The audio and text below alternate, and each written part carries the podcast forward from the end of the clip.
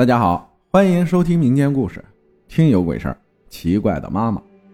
分享故事的朋友叫可爱雪，他说：“阿浩你好，我来说一件自己亲身经历的事情。我的姥姥有帕金森，姥爷在姥姥得病以后啊，就一直照顾着姥姥，照顾了二十多年。姥爷年纪大了，身体也吃不消，于是和家人协商，两人啊去了偏郊区的养老院住。”以前每周休息日，我都会和妈妈买一堆水果和吃的，骑着电动车去养老院看望姥姥姥爷。养老院附近有家旧火化厂，火化厂搬到了别的地方，旧火化厂现在已经成了一片废墟。于是我和妈妈去养老院会路过那个旧火化厂。我妈妈是夜自习老师，我读初二的一天，妈妈自己骑着车。去看了姥姥姥爷，我终于放学回了家，家里的窗户居然紧紧关着锁住了。那是六月多的时候，可以说很闷热的天气，平常窗户都开着，风可以透过纱窗吹进来。我问妈妈为啥不开窗户，妈妈没说话。当时啊，我也没觉得有什么不对劲儿。那天妈妈做的午饭是焖面，焖面糊了。妈妈很少把饭做糊，我觉得她有点奇怪。吃完饭后，我去客厅玩手机，然后妈妈过来把门反锁住了。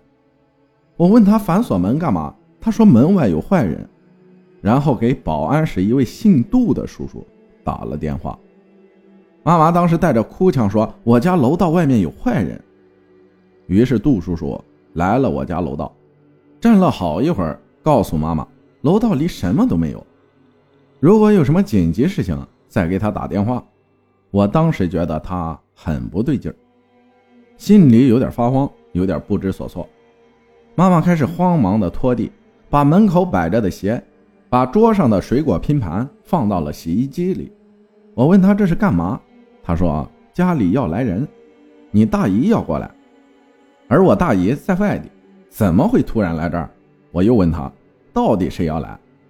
他又说：“你姥爷要来，我姥爷在养老院啊，也不会突然来我家。”我又问了遍：“到底谁要来？”他说：“警察。”我当时被他说的话弄得懵懵的，心里感到很害怕。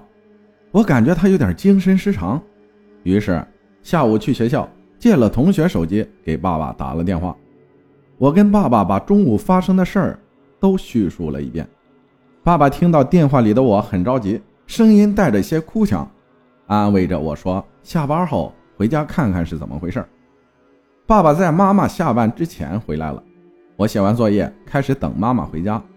他回家以后见到爸爸，哭了起来，从包里拿出了一把水果刀，说他下班身后有人偷偷跟着他，然后开始说一些根本不存在的事情，比如我二姨夫出轨了，要和二姨离婚。爸爸安慰着妈妈。慢慢的把他情绪安抚了下来。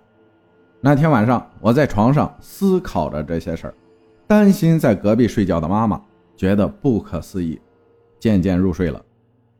第二天，妈妈居然不说胡话了。然后我问她昨天是怎么回事，结果她说了令我心里发凉的话。她说她感觉自己心里有个男人一直在和她对话，她感觉得到自己被操控住了。但是自己却控制不了自己的身体。看到我和我爸爸很陌生。后来我跟妈妈去养老院都会走另一条路，避免经过那个火化场。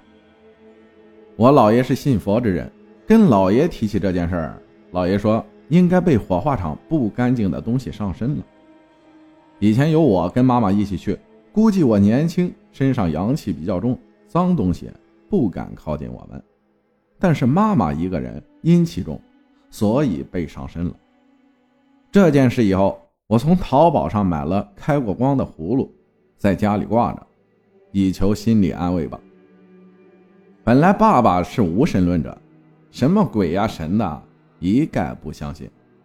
自从我妈那件事以后，我爸也觉得有些事儿科学无法解释。